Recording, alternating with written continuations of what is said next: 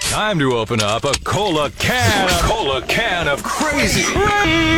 Good morning. It's Jesse Duran spanning the globe to bring you a constant variety of idiots.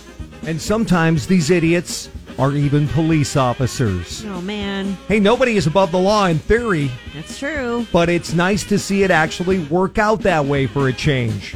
Go ahead, Melissa, pick a state. Hmm, the Sunshine State, maybe Florida. Let's go to Orlando, Florida.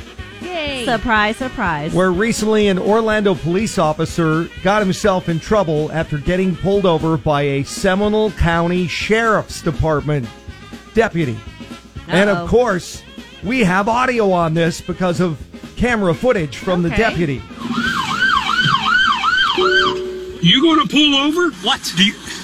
I am going into work, my man. Why are you trying to pull me over as I'm going? Because into you're work? going 80 and a I 45. am going into work. okay, where are you going What to does it work look for? like I am dressed for? My name is Deputy Hilton, and they see your driver's license. No. Tim, for I got a city uh, Orlando PD taking off from a traffic stop. Yeah, he took off. Man, he had attitude Oh. too. Yeah, he's like, can't you see what I'm wearing, what I'm dressed for? You know who I am? Thinking he's way above the law, driving 80 something in a 40 mile an hour zone. Um, look at my uniform. Can't you see where I'm headed? Now, I know there's sometimes a little friction between the sheriff's department and the police. Yeah. But come on, you can't just drive off expecting no consequences. Now, most law enforcement agencies, they give a little slack to the other law do. enforcement officers. But, I mean, come on. Well, he was being a jerk.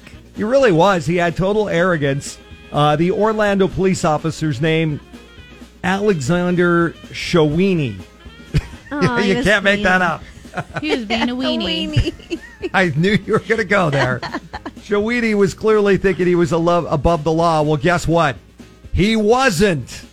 Shawini was charged with fleeing a law enforcement officer, reckless driving, speeding, Whoa. and resisting arrest. Well, that's a lot.